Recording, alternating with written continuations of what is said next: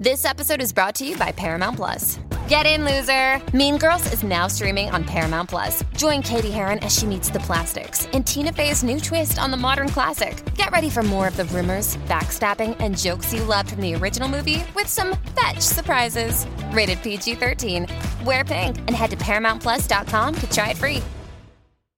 Qui Gon Jinn was one of the most wise Jedi Masters of his time, and also one of the most rebellious. He rejected a seat on the Jedi Council, which was one of the highest achievements that a member of the Order could aspire to. In later years, Jinn's own apprentice, Obi Wan Kenobi, would receive a place on the Council, alongside Masters Windu and Yoda during the Clone Wars. And a bit further down the road, the Jedi Council's refusal to grant Anakin the rank of Master, in conjunction with his ascendance to the Council, was one of the contributing factors in his fall to the dark side. Master Qui Gon's reason for declining a seat on the Council were varied, but one thing that came up time and time again was his concept of the living force. Whenever Jinn would find himself in the temple gardens on Coruscant or in the private meditation chambers that overlooked the planet's single sun, he would often think about the nature of the Force, and a thought kept troubling him. If the Jedi were really keepers of the peace, how could they so confidently roam the galaxy, fighting in battles and duels on behalf of the Republic? Part of the Jedi Code mandated that Knights of the Order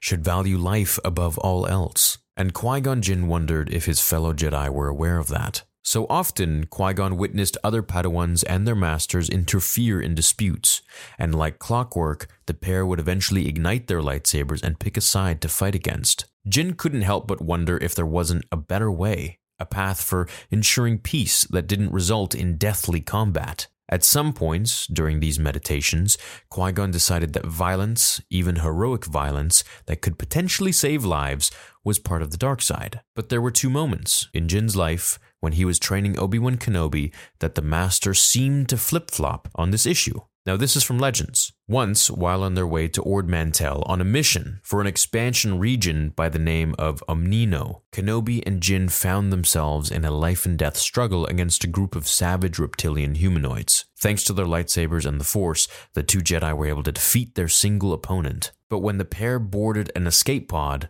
something the younger Kenobi said deeply bothered Qui Gon. In a rare display of anger, Kenobi stated that the galaxy would be better off if all the Mantellian Savrips were killed. Even though the Savrips had just murdered everyone aboard a freighter and nearly killed Kenobi and Jinn as well, Qui Gon couldn't help but be disgusted by his Padawan's language. With a stern face, Qui Gon looked at a student and told him that those were the most vile words Kenobi had ever uttered. After all, Jinn followed the living force, and wishing death of an entire species, no matter how terrifying they were, wasn't something a Jedi should do. Now, here's where it contradicts. This is another Legends piece. This is from Star Wars Tales 1. So, in another training mission in the Outer Rim, Master Qui Gon showed that sometimes exterminating an entire species was helpful for the galaxy. While walking through a forest, Qui Gon Jinn and Obi Wan Kenobi felt a dark disturbance in the Force. After some investigation, the pair of Jedi discovered that the disturbance was actually caused by a massive, slumbering Cylon. The beast was more terrifying than the Mantellian Savrips that Kenobi wanted to erase them from the galaxy. But Qui Gon decided that the living force was directing him to cut it down,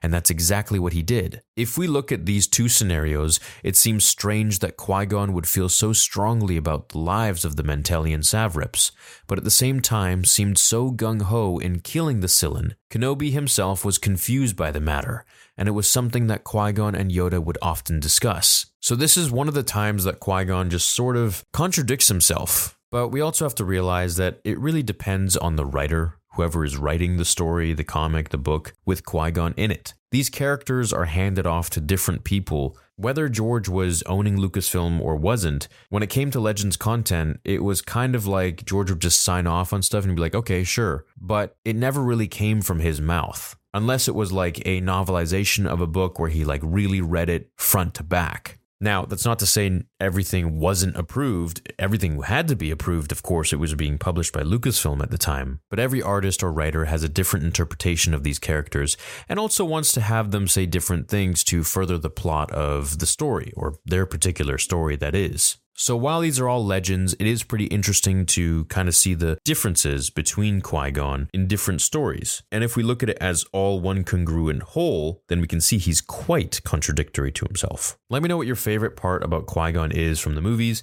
and your favorite story of him in any legends or canon comic or book. I hope we get to see more Qui Gon in any future shows or movies. He's my favorite Jedi, and, you know, a Jedi I would strive to be like, while Anakin is probably my favorite character in all of Star Wars. Thanks for watching today's video. Leave a like if you enjoyed it. Check me out on Spotify, and I'll see you all in the next episode. Until then, remember, the Force will be with you always.